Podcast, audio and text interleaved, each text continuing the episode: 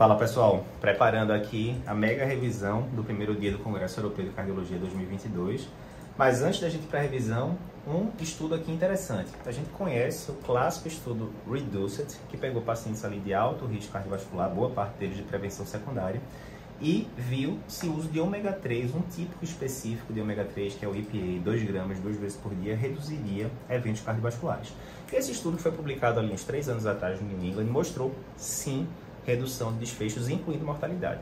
Nesse, nesse é, congresso do ESC agora, a gente teve então uma subanálise desse estudo, mostrando o seguinte: no grupo placebo versus o grupo ômega 3, será que o ômega 3 conseguiu reduzir incidência de infarto com supra, né, que é o infarto que normalmente gera ali mais medo para quem está ali no pronto-socorro tal? E a resposta é sim.